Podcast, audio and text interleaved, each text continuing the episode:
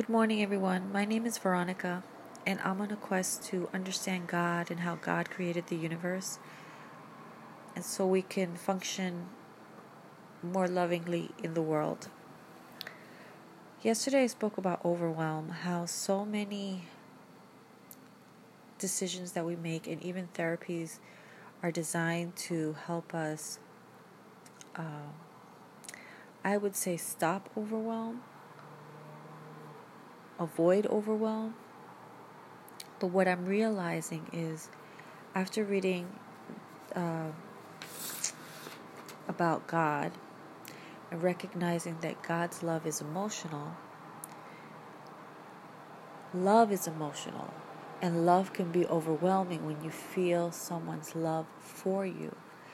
You cry often tears of joy when it's uh, when it's very heartfelt and part of developing a relationship with God is getting to the point where you're feeling uh, your emotions, or at least, uh, yeah, where you're feeling your emotions. I'm applying that.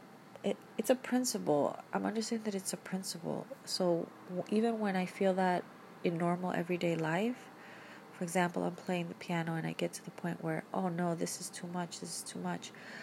I recognize that I have to take a breath. I'm telling myself a lie, first of all, because God made me capable to do many things.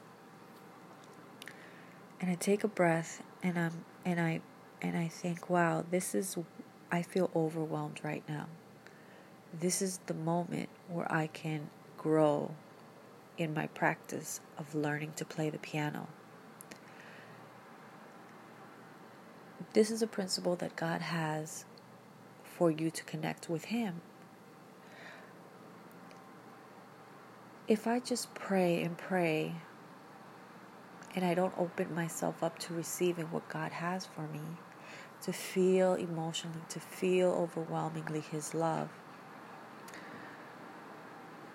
I'm not experiencing all that I can experience.